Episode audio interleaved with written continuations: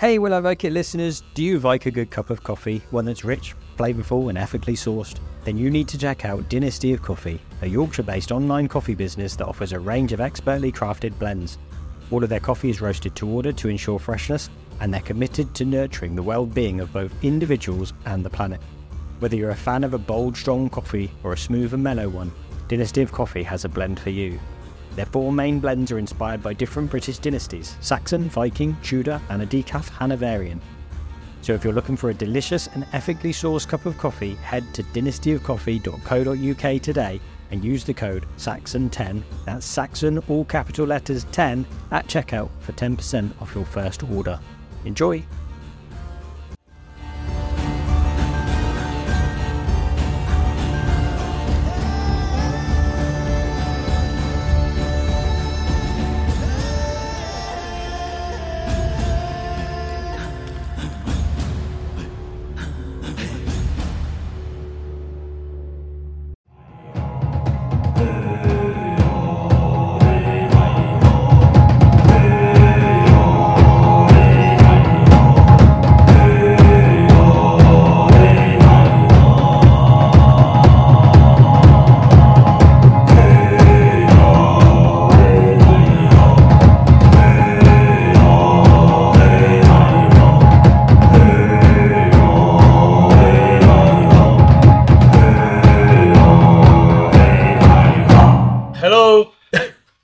He's going to do introduction.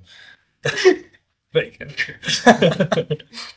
Hello and welcome to the Will I Vike It? podcast. I'm here at the Ancient Technology Centre today and my guests are Seidrblot, who got John, Vizzy and Tom. Hello. Hello. Hello. I nearly called you Seidrblot because I've been joking all day about the Wurzels' new album is going to be called Seidrblot. Yeah. I'm hoping we can make it a thing. Yeah. So yeah, welcome to the show. Thank you very much. Thanks for having us. Thank you for having us. Yeah, it's great. So I love the building. Yeah, it's awesome, isn't it? Yeah, it's very cool.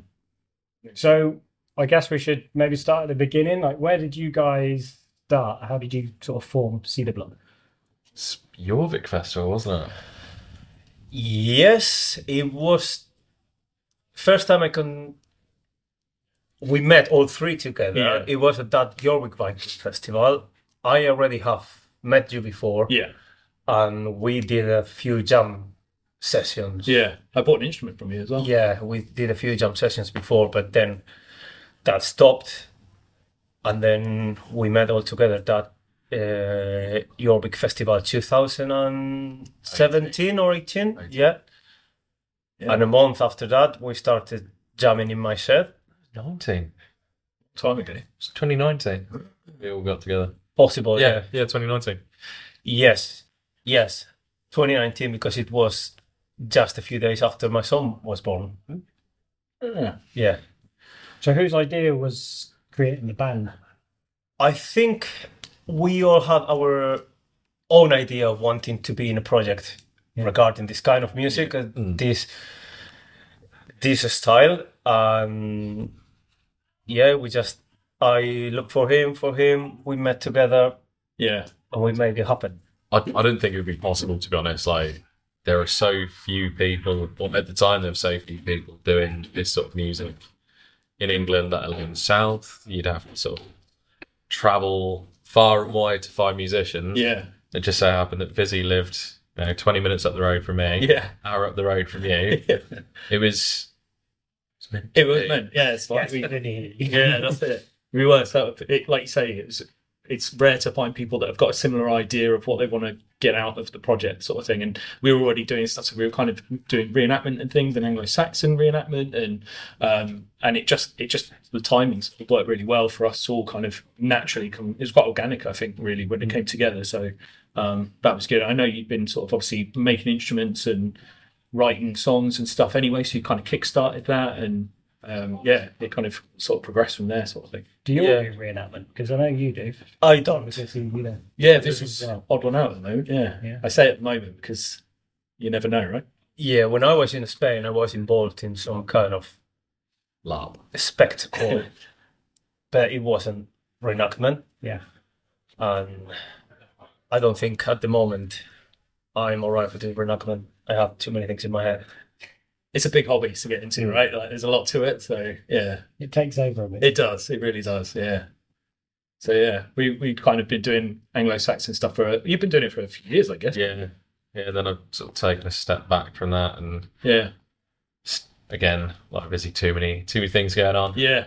But we'd always, all three of us have done bands and stuff previously. So like music was always there. And we've done lots of different projects and stuff in the past. Just this one, like finding three people, like I say, like-minded and stuff. It was, I know it sounds like a trope meant to be, but it was, yeah, it kind of all just sort of came together at the right time. And also we are all coming from a metal-ish background. Yeah. Well, it maybe doesn't mean nothing, but it helps us to connect. Maybe we listen to a band outside of this genre. We kind of have similar tastes. Yeah. Yeah, definitely. So I guess, yeah, if we're talking about the style of music, in case anyone doesn't know, how would you describe Seidrblot's music? Yeah, it's a good question. Yeah. I would describe it myself. Viking music? Yeah. I wouldn't want to pigeonhole us as Vikings. Actually. I would say Norse inspired, shamanic music, because I think even if what people listen or what they expect when they listen to us is Viking, but I talk for myself the most, I'm more into shamanism than Viking things. Yeah. I think it depends on, like, so we, like, people... tell us what genre they think we are. You get so many different ranges as well, so I think it's really difficult for us to kind of pigeonhole ourselves into one thing like Viking music. So we get like pagan folk music and shamanic music and all different types of stuff, like lots of different genres. So yeah, it's kind of what the listener makes of it, really, I think. I don't think we want to just be Viking. I think we are Norse inspired, but we cover a lot of things, don't we? Try and use lots of different instruments and stuff as well. Yes, and the range. What I think that links our music with shamanism and meditation is that, at least I think we three agree, when we played, we managed to zone out and go in little journeys while playing the songs. Yeah. And I hope the public is perceiving that as we do when we played. That obviously links back to your name as well, Seidrblot, Seidr magic. Yeah, it's sort of like a ritual. Yeah. Yes, I mean, when we got the name, the idea of the name, it was like shamanic ritual. Yes, but obviously it can be translated different ways. But that's the idea, and I guess that's what the name of the band wants to show. I mean, yeah, not just like ritual, but celebration as well. I think. I think we like to write stuff for all different sorts of situations and scenarios. We've got funeral songs, but we've also got sort of war songs, battle songs, ritual songs, that kind of stuff. So I think again, we don't just do the one area. I think we kind of try and expand on stuff. Kind of a lot of different things, really. We're going to speak about that funeral song, what's behind the song. Yeah, definitely, yeah. So when that song first was wrote in the very early version of it, because now we have worked on harmonies and it has evolved a lot. But the first time that I played the song and what I envisioned, it was a way for me to say goodbye to my grandparents, because I was away from home and I kind of had the feeling that I couldn't be there for when they were dying. So I had the need to make that song. Yeah. And that's how it started. And in the end, when they died, I wasn't able to be over there. So it's a special song to me.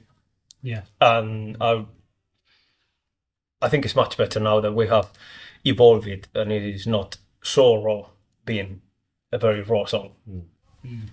So was that, did you say that was the first song we wrote? No, it wasn't. Well, that song was As Seidrblot, I mean, rather than... The first one we got as Seidrblot all together, it was Skeggöld. Skeggöld, yeah. That Skeggöld Tagelharpa part, I wrote it in Jorvik Viking Festival and after being with them. So... That's the one with the video on the beach, yeah. Black sand? That's the one, yeah. Yeah. I'm not very good with song names, so I associate them in other ways. It actually should be a video of that Skeggöld Tagelharpa part playing it in Jorvik 2019 on the streets. Just chuck some drums to it and became almost like our signature piece. It's kind of a big tune that everybody wants. It's a big finisher, big sort of song. For now anyway, until the new stuff sees the light. Yeah, Skeggöld's been a really good kind of flagship for us. Yeah, really. I think it kind of encapsulates a lot of what we're about, and I think as a song, it's really popular because it's quite upbeat. It encapsulates the idea of the sound that we're looking for and stuff like that. So yeah, I think it's been really popular since we started, really, isn't it? It's we get most people asking us to play that one, I think, above all else. So yeah, really popular. But we have ideas of making new videos with the new songs. Yeah. That we expect to be closer to what we are as a band. Because you said you started 2019. 2019, yeah. So you've had like a difficult journey as a beginning for a band. Yeah. It's well timed. It has been a bit sort of bit of a turbulent old time. Up and down, up and down. Yeah. So I mean, started off 2019, early 2019. The summer of that year, we played our first show. That was playing 3 nights at Midgardsblot, which for a first show playing overseas, that was a bit of a dream come true, really. I don't think I was there that year. No, it was my first year, and I've been every year since. Like fell in love with the first. It was the windy year.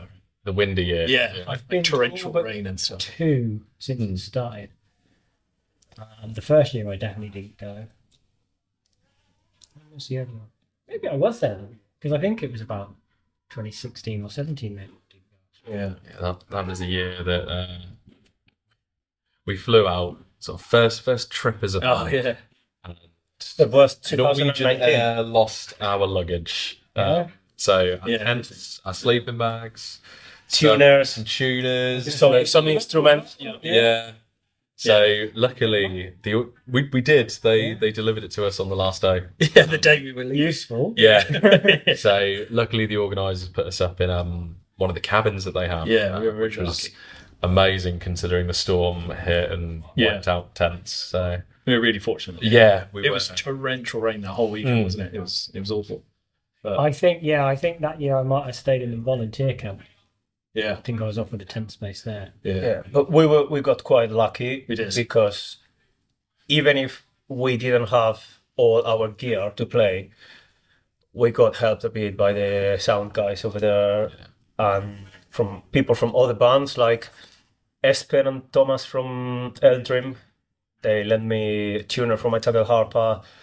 We just got help, but it was great. It was an interesting sort of couple of shows to cut our teeth, really. Yeah, definitely.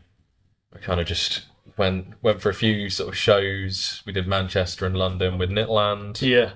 Then our sort of one of the highlights of the early days was a year after first forming. Back at Jorvik Festival, we played the Jorvik Takeover, supporting Highland, which was crazy. It was mind-blowing. Crazy for us. Yeah. And I think it was a few days after the first confirmed COVID cases had hit the UK. Yeah. In the hotel next to the Várvakí in York. Yeah. So we were like at ground zero for the UK. That was a big gig. We figured this is a sort of springboard. This is a way to get into the scene sort of well and truly, and then the world shut down. I mean, you could connect the start of Seidrblot created worldwide pandemic. You were grounded. Actually, we went to play a gig in Germany Yeah. And Tom couldn't make it because he had an exam. John could make it. Yeah, I was going to say. Hello, that's me. I confuse names. So John had an exam. Yeah. He couldn't come. Another friend of mine came to help us with some drums. Yeah. And when we published it on Facebook, we said, John is not coming because he got the COVID, like making a joke. Yeah. And weeks after, everyone was blowing with the COVID. Yeah. Wow. Yeah. So yeah, that was whacking Winter Nights, wasn't it? Yeah. That was cancelled anyway because of the storms. Yeah, in the end, the festival got cancelled. We managed to play in a small event that was put there for the people that travelled to the place. And your exam got cancelled in the end as well. So I could have flown out. Yeah, it was. Yeah, that's crazy. It was a lot of misfortune in the early years. Yeah.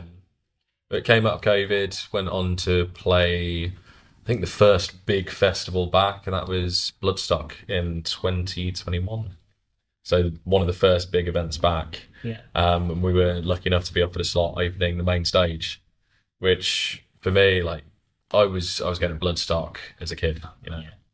I was blown away by Bloodstock. It was my first big UK festival. And looking up at the main stage, I was always in sort of metal bands, and I was like, I'll never be good enough to play the big stage. And as luck would have it, we were sort of what they were after for the Sunday morning. So I opened that day for Judas Priest, which is an interesting one. And that was a hell of a show. Yeah, that was really fun. We've been so lucky with our events and our shows. They've all been mega surreal. And I think, not like you were saying, you know, we played these crazy shows, which when you know for our first big events and stuff, they're insane. But also as well, having to deal with stuff like COVID and stuff, I imagine it stuff that bands don't deal with on a regular basis either. So we were really learning as we went, sort of thing. It was incredible, really, really good experiences.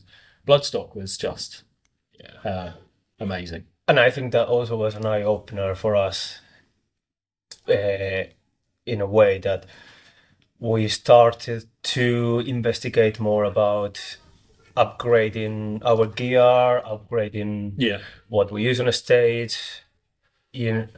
At the moment, we never have used any backing track in any of our gigs. Well, just one intro track, but never anything like that. And we're working on that. This is the man is dealing with all the technicalities. Bringing a wizard. Bringing an oldie-timey band into the 21st century. Yeah. At the end of the day, we're three dudes with six hands. Yeah, we're limited, right? There's not much else that we can do. Vizzy needs both hands for the Tagelharpa. We need both hands for drums. We are limited with the amount of people that we are. However, backing tracks can make a. I think most bands use them anyway, right? Yeah.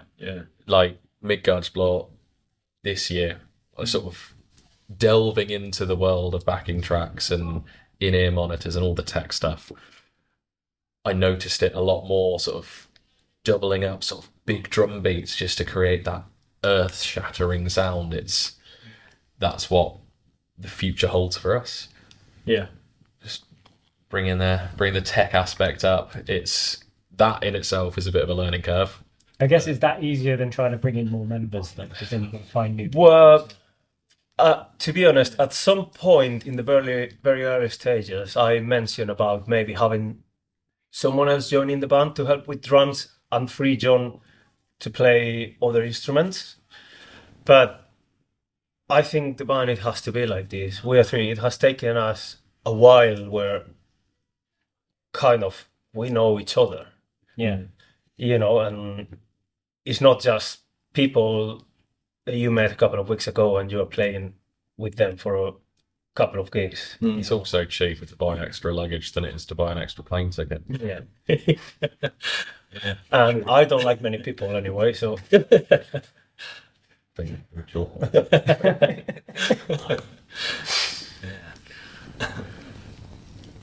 But yeah, I mean, it's progression is the thing that we're kind of looking for, I think, going forwards. And I think that's a natural progression for us, is to move down the backing tracks and just bringing that extra level of professionalism that we strive for to take us to that next level. So the stuff John's doing already with kind of working on the backing tracks and just setting an atmosphere and an ambience to the music that we're already doing.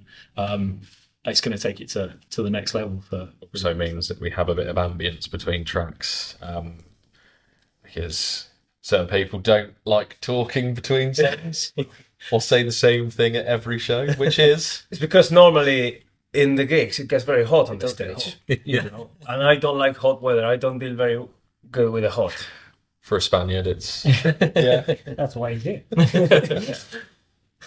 Every show. But it's funny because I met you at Midgardsblot last year, and you introduced yourself to me, and then I was like, sorry, I didn't recognize you because you don't have your hood on. So like, yeah, because you've always had hoods up. I didn't know. That's the other thing that we are trying to improve, the stage wear. Yeah. We were at the moment using cloaks and hoods, but we never had like a very strong band stage wear to go all together, so we're working on that as well. Next year should be seen on stages. Yeah. So again, we're just three dudes who occasionally sort of sit on chairs, sit on logs, sit on whatever we could be provided. We've got floor toms that look all very, very nice and modern. So not only is it working on the music side of things, bringing the music into the 21st century, but also backdating the stage itself. So not just the stage wear, but the entire stage dressing, making it a bigger performance, delivering a bigger performance, and delivering the same performance every time. Mm. Yeah, consistency. Yeah, that's one of the key. We play completely sort of different venues from, you know, actual music festivals, music venues, to playing sort of living history villages. I mean, going from main stage at Bloodstock with all of the tech, all of the expense spent on the music side of things, to going to another venue playing sort of in a field, small stage, small speaker system.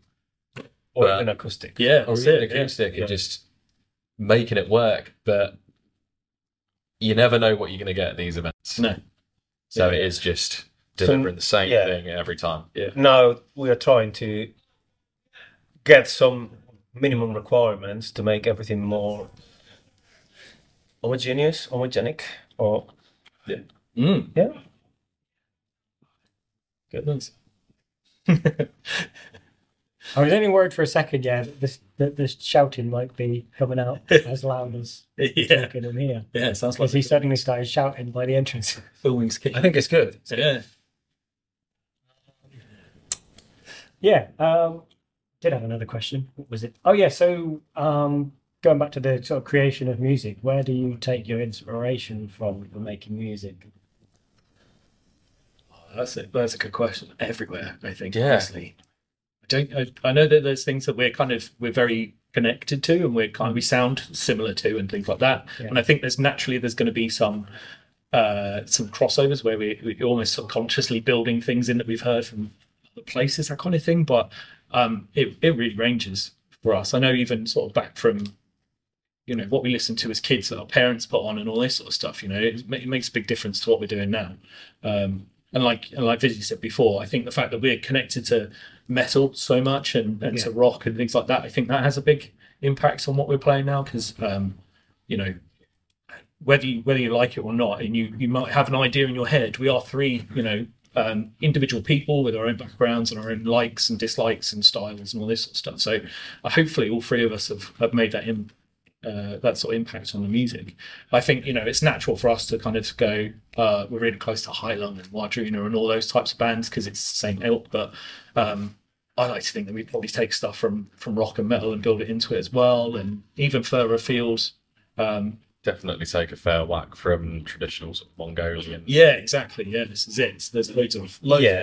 Mongolian throat singing It's a big part. Well, I say Mongolian, but it's not just Mongolian.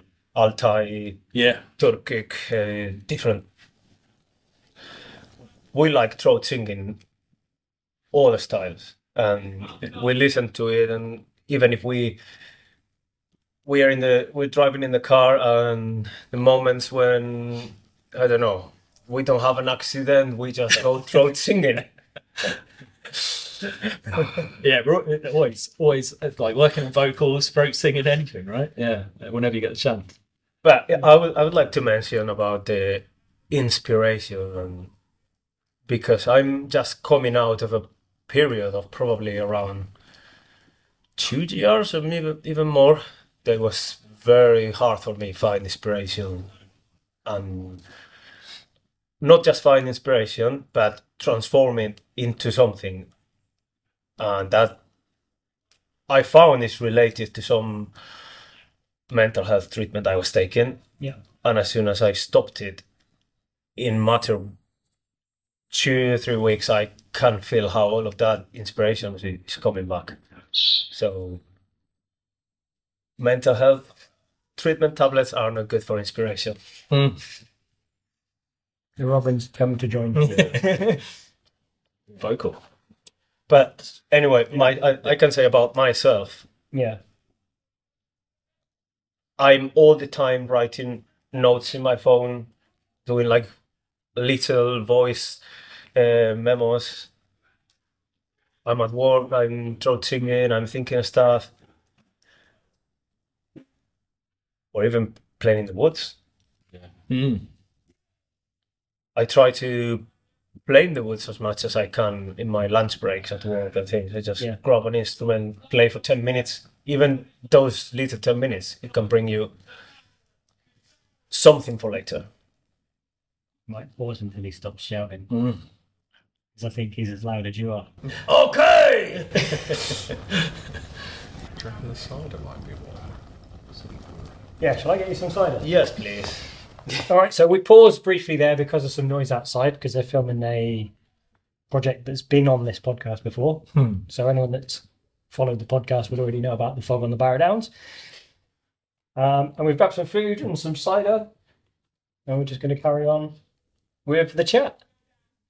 So I think we should probably talk a bit more about where you guys are going with the music, because you've got a new album on the way, right? We do. It's a culmination of a re-recording of the older tracks and a fair amount of new stuff. Mm-hmm. So we've been working with Will from Várvakí to record, mixing, mastering. It's going to go to Gisli, also of Várvakí, and should be with us in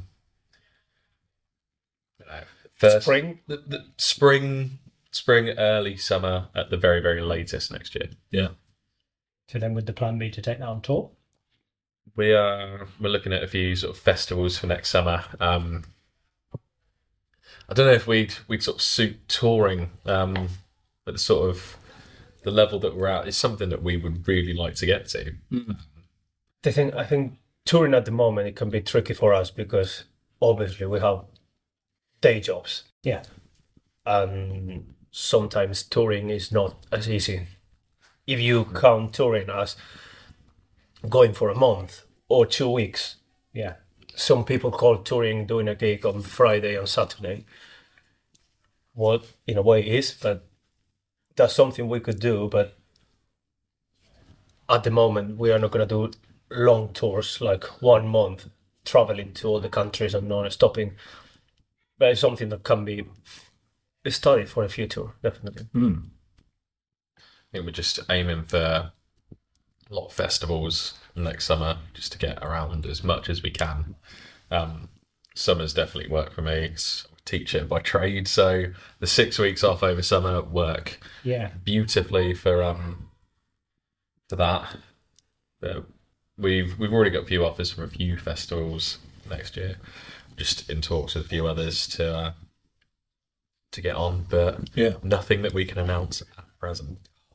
Yeah. But talking about the new music is basically going to be very close to the set list we have at the moment. Yeah. But all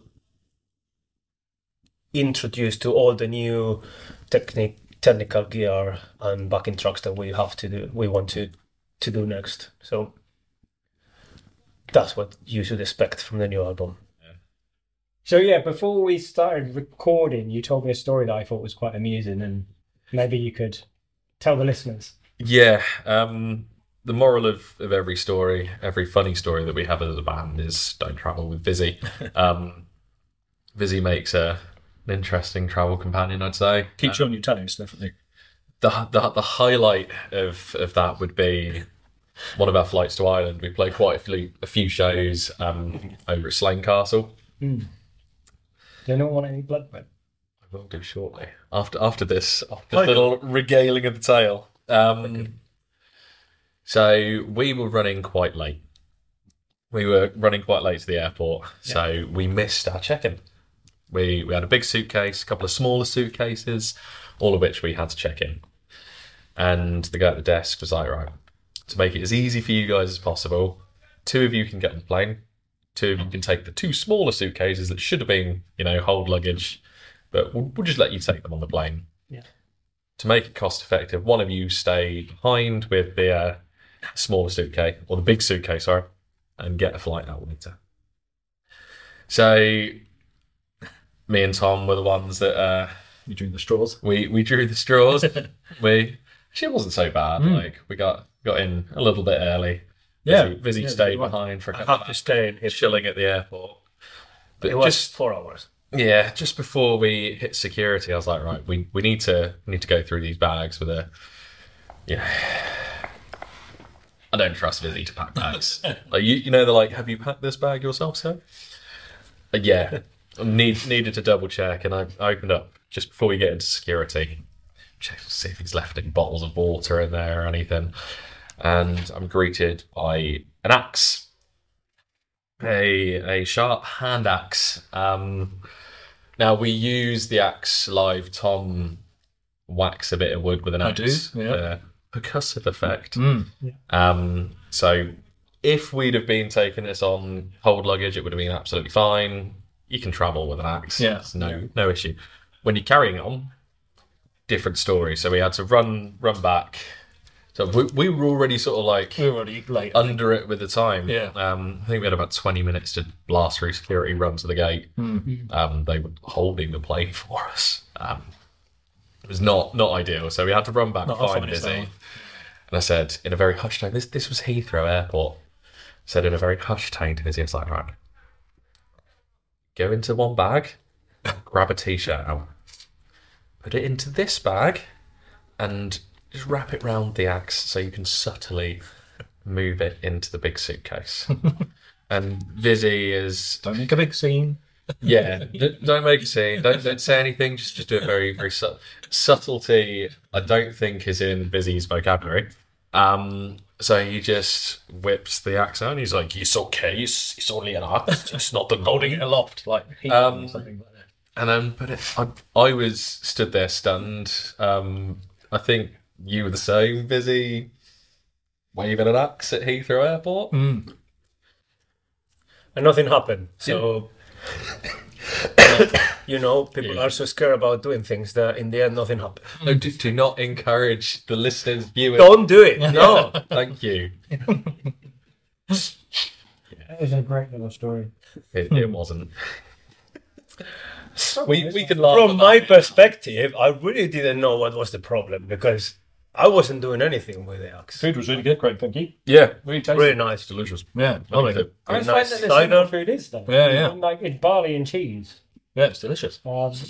Actually, I really liked it because of that, because it was barley and cheese. Yeah. That's it. And you could taste both. Yeah. I really liked the sweet bread as well. That was really tasty. Mm. Really tasty. Mm. The bread bread's nice too. The bread was, yeah. Mm. Take a look for it. So tell everyone, Tom, you've been vegan? Veggie. Yep. Yeah. Vegetarian. So no blood bread, but it looks tasty. Oh, you already knew. Yeah. That's why we're having cheesy barley. Yeah. and not anything like meaty. Yeah, to accommodate. I think I thought it was the end of the month. Where you guys learned to play your instruments, was it just trial and error? Because obviously things like the Tagelharpa, yeah, they're not exactly something that you can go for Tagelharpa lessons in the local. Yeah, that's true. So where do you pick up things like that? By myself, by doing it. Trial and error. When I started making Tagelharpas, it was because I wanted one, and I really didn't know any maker around or something that I could afford at the time. So I just made one. I didn't like it 100%. I made another one. I made another one, and then I started making. I started getting messages from people asking me if I could make one for them, and that's how I started making them and playing them. Just by playing the instruments I was making. Yeah. I've never had any classes from any other Tagelharpa player, but I also play different instruments like guitar, but that could also be linked to having a metal background, because I can see similarities in the way that I write music for Seidrblot, or in the ways I write music for other metal projects, because at the end is my way of thinking music. So I interchange techniques and scales. Well, I guess it's how I started playing it and how I've learned. It could be similar to you as well. Yeah, I mean, I've studied music most of my life. I studied guitar performance at university, so I've always been very sort of musically minded. Played a number of musical instruments over the years. I used to play the trumpet as a kid, but naturally progressed onto guitar because guitar was the cool instrument. Playing the Tagelharpa for the first time, the concept, the theory behind it, it's just your standard music theory. You figure out what the notes or where the notes are, how to get to there, but there's no fretboard. That was a big learning curve for me with the Tagelharpa. Yeah. The lyre side of things I was introduced to through reenactment, Anglo-Saxon reenactment. And that's very similar to the harp in a way, just a bit limited with the strings in comparison. Everything we play, in terms of sort of ancient instruments, I guess, has that modern counterpart. Which you could say that the Tagelharpa is almost violin-like, with like the bowing, like needing the right sort of amount of resin, the strings. However, the lack of fretboard is an interesting one. It's still that. Well, that's what it makes that instrument.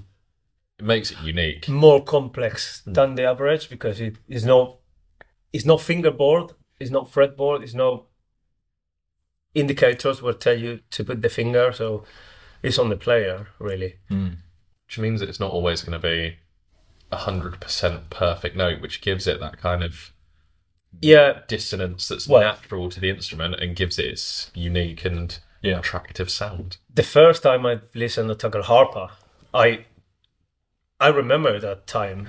It was back in Spain, and I remember I was going for a walk in the snow, up in the mountains. And I remember I had a friend that is a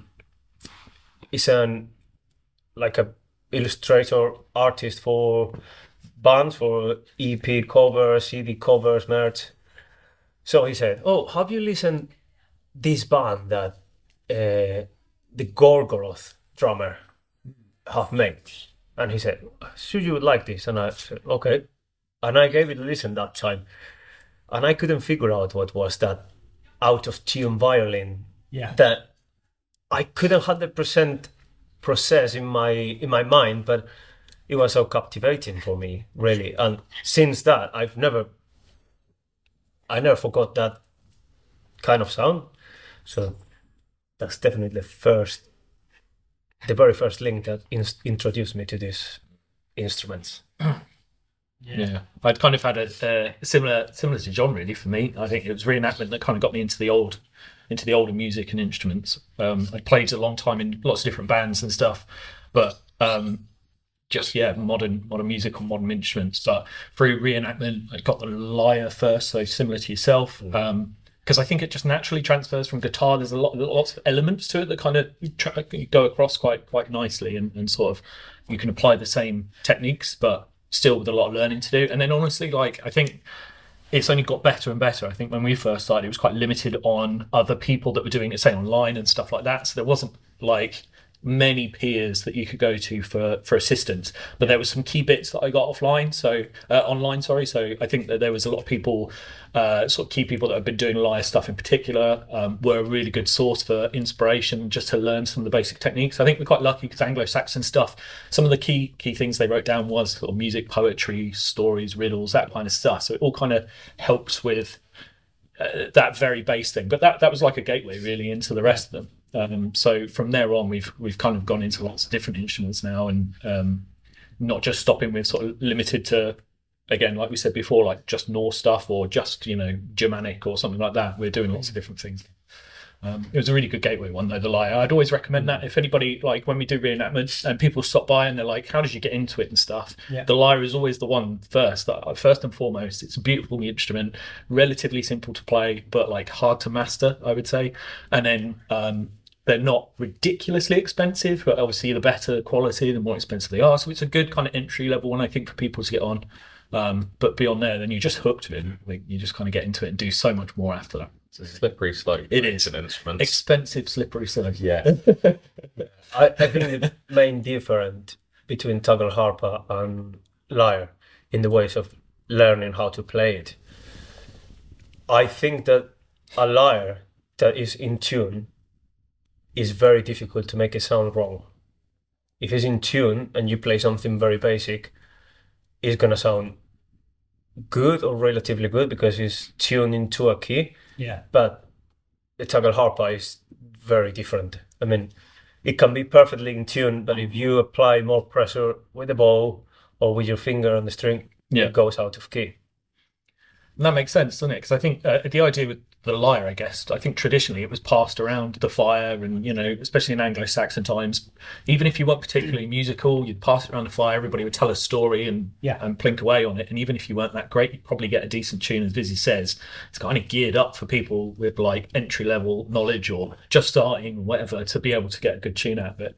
I definitely feel like you say, because it's fretless, the Tagelharpa is just that much more difficult to find the correct tunes and learn. It's like it's sort of motor functions almost, isn't it? You just second-hand nature kind of thing. You just learn it on the go. So there is a big difference then, definitely. Forget about the main instrument that we use, which is it's our voices. So where do you learn your fret? I think I'd always sort of tried learning, practicing, watching videos on YouTube, watching the tutorials, and I just couldn't get it. Yeah. Like, my idea of throat singing was almost like a very, very deep voice. Just couldn't grasp it. We started rehearsing. I think you were much the same. Oh, yeah. Totally, yeah. Started rehearsing. Vizzy could throat sing already. I think through, like, years of practicing in the car, wasn't it? Probably 1 year or something. Yeah. I was throat singing before. Because that 1 year, I believe. But through sort of practicing together, sort of Vizzy was really encouraging of us to sort of throat sing, because there's not many and stuff, not many bands that you can sort of have three doing throat singing and harmonizing the throat singing as well. But seeing Vizzy doing it, seeing it in flesh, watching how he was doing it, I think one rehearsal I just got it. It's a game changer. Just getting the it's almost like finding the biting point. You find the biting point in the throat, and through that that's been a bit of a spiral. Once you do it, once you engage it first and you memorize how to do it, basic throat singing I don't think is so difficult. doing a basic Kargyraa, there are other styles that are very, very difficult. The throat singers are sort of, once you pop, you just can't stop. Well, I figure there's different styles of throat singing around from different places in the world. Yeah. And also different styles of throat singing from the same place in the world. So, right. So people only think it's just crazy people making some noises. Some people like it, but it's actually, I think it's a complex technique to at least dominate several styles of throat singing and be able to be good at them, you know, like dominate them and be able to perform with them. Something that we are always learning, I guess. Mm-hmm. Again, that's another reason I think that we were quite lucky to work together on it and to find each other when we did, because as John says, finding three people that not only can throat sing, are into the same stuff, you know, we get on and then be able to kind of develop their throat singing and stuff as well in harmonies and all this sort of stuff. We were fortunate to find it. So yeah, really lucky, really lucky. But I know you guys have been, like John, you've recently done, like, you're always learning and sort of developing more things, aren't you? That's so styles. I've recently been sort of working on my sort of more Mongolian style. So I think Busy's more Tuvan throat singing, I guess, with the Kargyraa and the Sygyt. Whereas I've been learning from the sort of more Mongolian school of the Hahira, which is very similar, and Mahume, which is the sort of the higher pitched, whistly sort of sound that you get. But it is just the slight geographical differences that make it gel quite nicely. Yeah. I think there is a theory that the Vikings use throat singing, right? Because there's a theory about them. They sounded like dogs. Dogs, yeah. They sang with their throats like dogs. Well, what you mentioned before we started recording about the Spanish Vikings, I think it was a written evidence that someone was describing the Vikings passing through, I think it was Sevilla, singing like if they were roaring and growling like animals. Yeah. You can interpret that in different ways, but definitely throat singing could be one of them. Maybe not as evolved throat singing like all of these Khoomei, Sygyt and whistly things, but maybe some basic throat singing I think is very possible. So because this could take us a while with three of you. There's 7 questions that I asked. I think we're going to be... Straight to the point. Straight to the point. Try and condense it. So the first one is, if you had an unlimited budget, what would be your dream project? We actually discussed this one almost. The preparation. Group one? Yeah. Well, we all had individual ideas that we'd not really spoken about before, but they all kind of they all align really, really well. So for me, it was sort of, you know, the goal of having a lot of land, a lot of forested land, lakes, streams, and just being able to live sustainably off the land in a nice little log cabin. Busy. To all of that, you had a workshop where I can keep making things, music room, being away from people.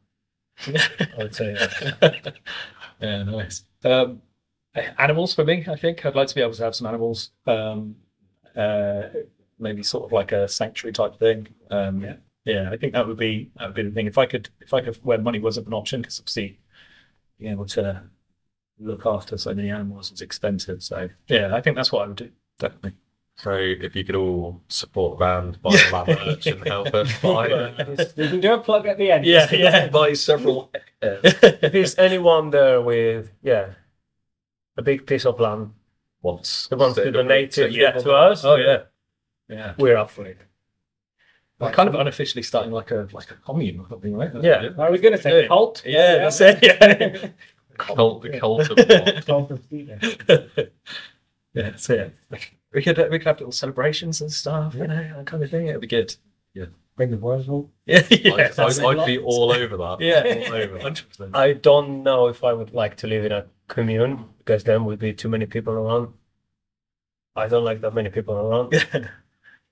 I think a few is fine, but for a long period of time, I don't think I would like to have people like living in a commune when you share everything. Well, they could build your house up to the side. Yeah.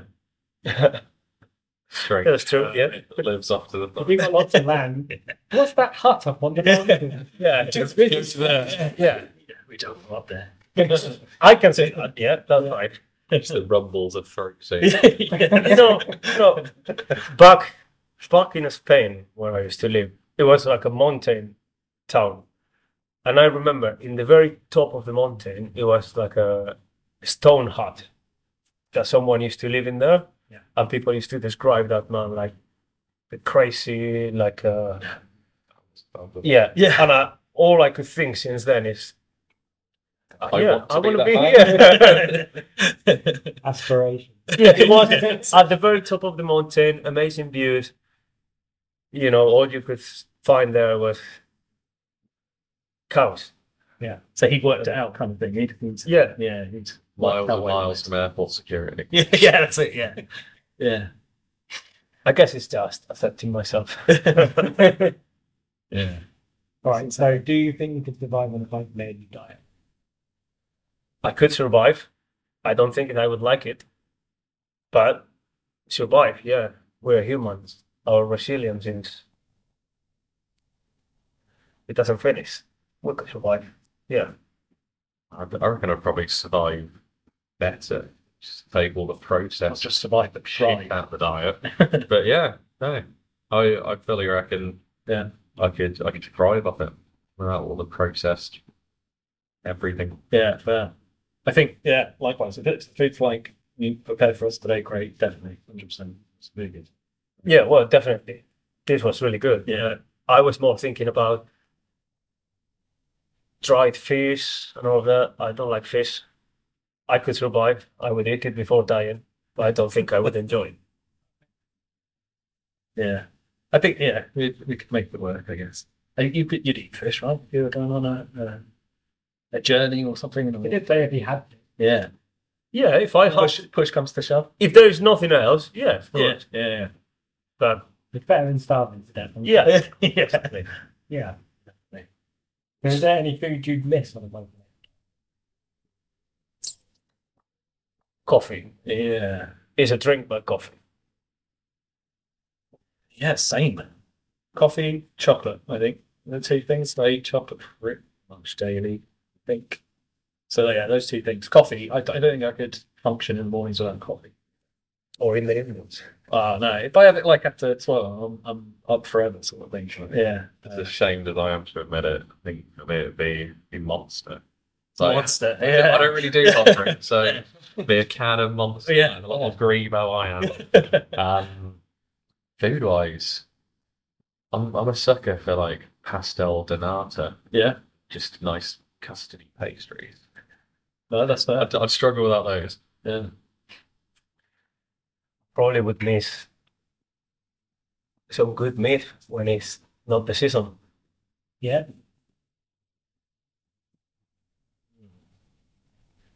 Yeah, I think that's it. I think chocolate, honestly, would be the only thing that I'd struggle without, anyway. That's really sad to say, I think. But, I think I would. Coffee. Coffee is the key thing. Yeah, coffee. 100%. All right, so what's the weirdest thing in your kitchen? Weirdest thing in mine would be, so my wife at the moment is growing some... My wife is growing some... she's growing some oyster mushrooms, which I'd say is pretty weird because it comes in like a big block type thing and you've got to cut it open and... They grow and it's, I don't know, it's like a little miniature farm type thing. Yeah. So that's really cool. And we tried them the other day and they're really good. And I've never really sort of tried them before, but I know of anyway. But so they were really good, but very strange how those growing. Yeah.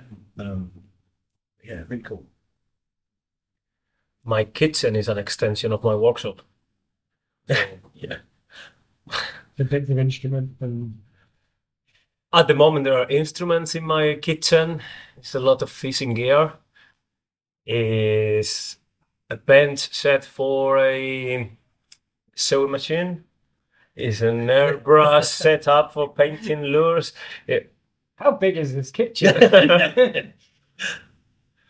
I call it the kitchen because there's a sink in it.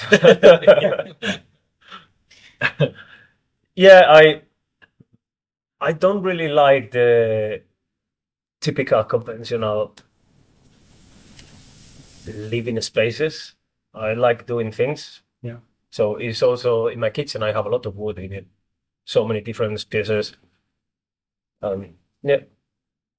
That's probably the weirdest thing. Yeah. All of that. Or myself when I'm in it. I was thinking about this the other day. I was trying to think what have I got in my kitchen that's not your sort of standard food preparation item or food itself. And then I've literally just remembered that on my windowsill, I've got a load of jars of tinctures and balms that I've made myself on a bushcraft course a few years ago.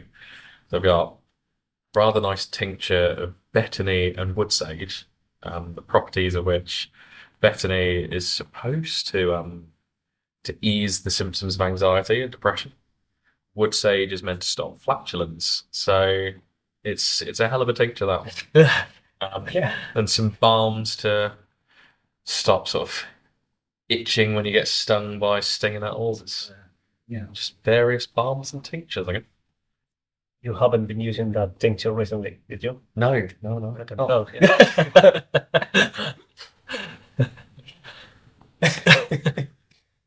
Okay, so next one is what's the worst thing you've ever eaten? Or drunk. Some people like to get drunk. Tofu. Yeah? Yeah, I can't. Not a ball with tofu. No. Yeah. I would say anything with coriander. Not a fan of coriander. You get the soapy thing. Yeah, it's disgusting. And not a fan of Indian food in general. I don't like when you mask the taste of the actual food with spices or spices. If I eat lamb, I'll have yours. Yeah. If I eat lamb, I like to taste like lamb, not to 20 mixer. It's my taste, I don't know. Because he loves his food. Yeah, I like it simple. That's why I said that I really enjoy eating the barley with cheese, because it's barley and cheese, that's it, two ingredients. I will have your curry, so I'll fall on myself for you. I'll take two helpings just to make sure. If it's got meat in. If it's got meat in. Well, yeah, that's it, yeah. We'll cover it together. It's fun, yeah. I think in the future we have to put this down as a rider, like, no meat for some. No flavour for me. I like the flavour. I really like the flavour, but I don't like masking it. Yeah. That's my point. Mm. Fair enough. If I cook something with one or two spices, it's all right, but mixing so many, over the top for me. Yeah. I think worst thing I've had many years ago before I was a veggie, I had snails, I think, when I was abroad, and they were just awful. Like, you know, it's just, I can still remember sitting at the table and the plate and everything, like it was that vivid in my mind, because it was just horrible. I don't think I'd like them. No, I have come up before. Have they? Yeah. But it's not something I'd be down with. No, I can imagine if they're done correctly, I guess they would taste nice. I guess, but but the ones I had were not good. The thing with the snails, I think that what it tastes nice is the sauce. Yeah, they're just like a protein. Maybe. Yeah. Yeah, these weren't good. Mm. But yeah, there wasn't a sauce with them, to be fair, so maybe you're right. It wasn't? Oh. Yeah, no. They were just... When I've heard people eating them in Spain, they eat them with a spicy tomato sauce. Yeah. And that's what the people like the spicy tomato sauce and licking the sauce from inside the shells. And really? Yeah. I don't. No, it scarred me. But... Yeah. I've had... some things that maybe you would consider disgusting, but they tasted really good. Like all the guts, not the guts, but all the between organs, meat and fat in the cows. In Madrid, people fry it up and make baguettes with it, and it's really yummy. It's very good. I don't know. So they just put it into a baguette and you just... No, you fry it first, yeah. So it gets like toasty. Yeah. And it loses all the fat. And it tastes really nice. Ooh, nice. Okay, so next question is, what's the most memorable meal you've ever had? You go first, because you said that one. Yeah, I think so it's quite good. For me, I like to source my own meat, so through hunting, fishing. I find that there's sort of a better connection with your food that way. I think we, as a country, certainly have definitely sort of lost our way with our relationship with meat, yeah. Where it comes from.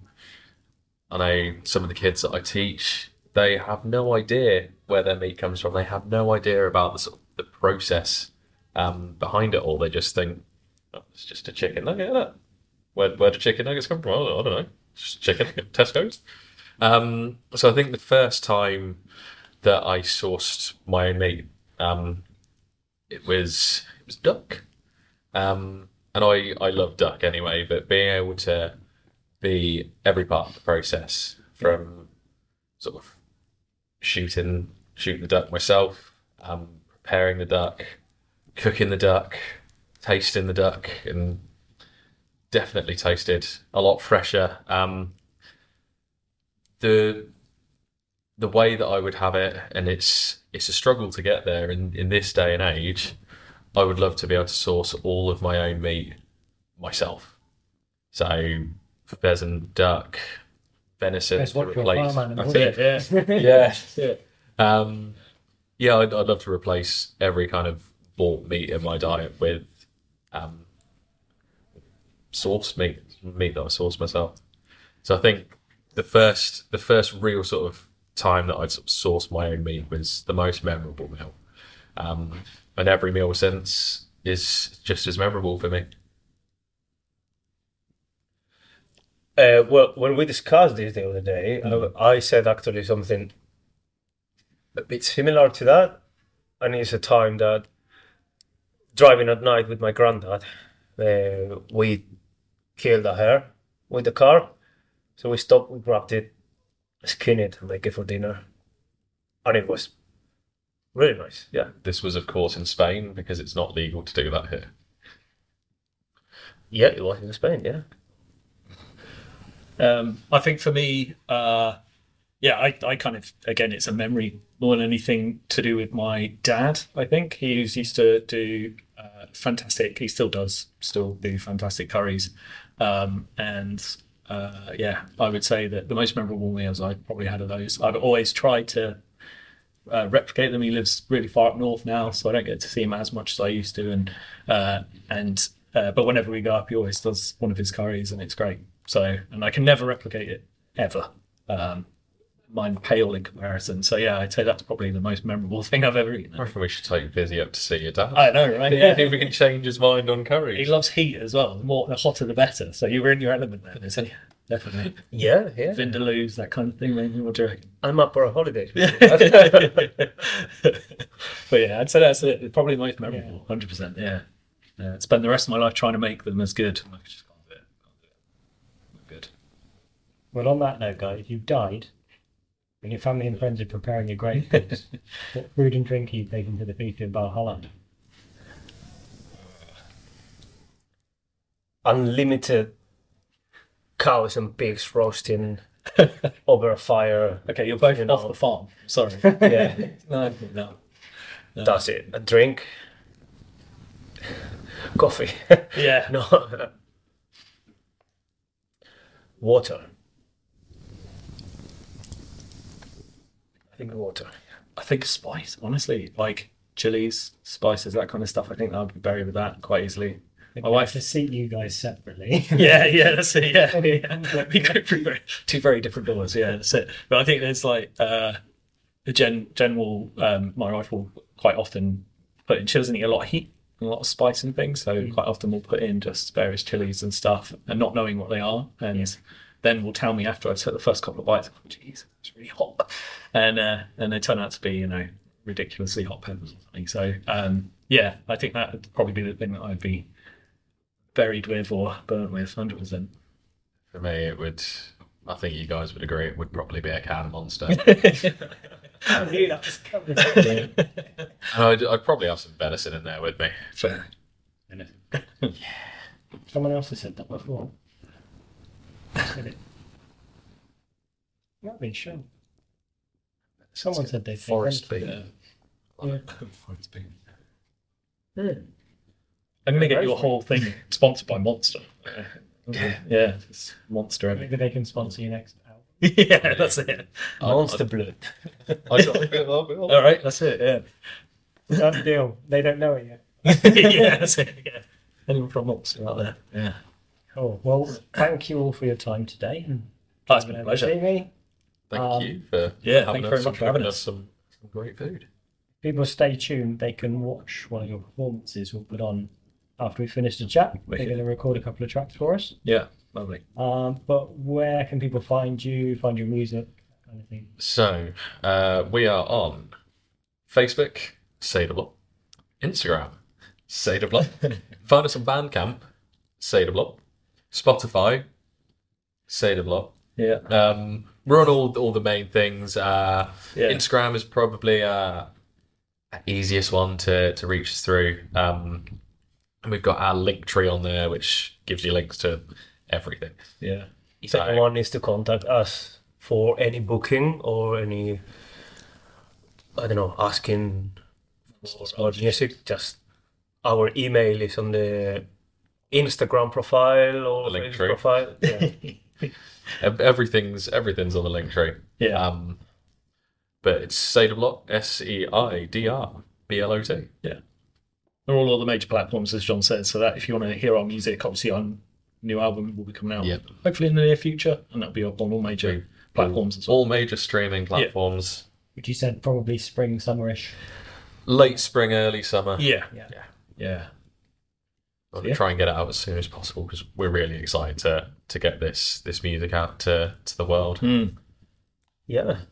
But yeah, thanks very much for having us. Thank you. You're welcome. We're looking forward for round 2 after we release the album. Yeah, come back on. Maybe we'll do one that butts up. Definitely. Yeah. Awesome. Yeah. Right. Thanks for listening. And as I say, stay tuned for a bit longer, and you can watch them perform a couple of tracks. Spot. Bye. Bye. Bye.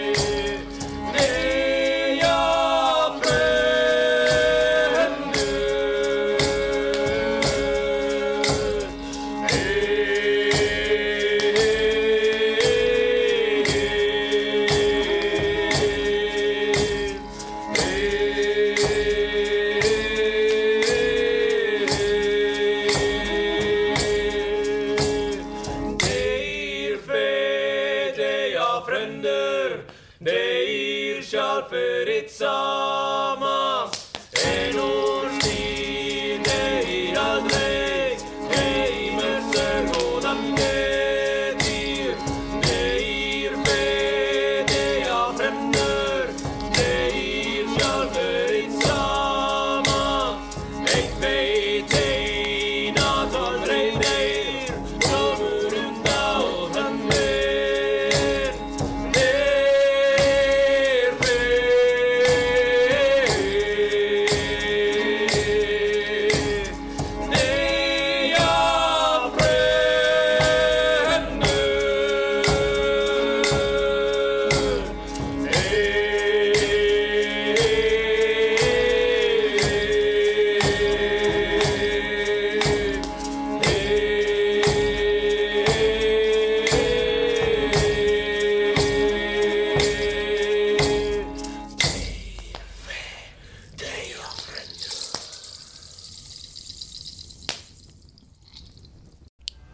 If you enjoyed the show and want to hear more, remember to like and subscribe and give the show a rating. You can also help keep the show going by becoming a Patreon, where you'll get early access to all episodes. Or check out my range of merch on my store. Links are in the episode description. Thanks for listening.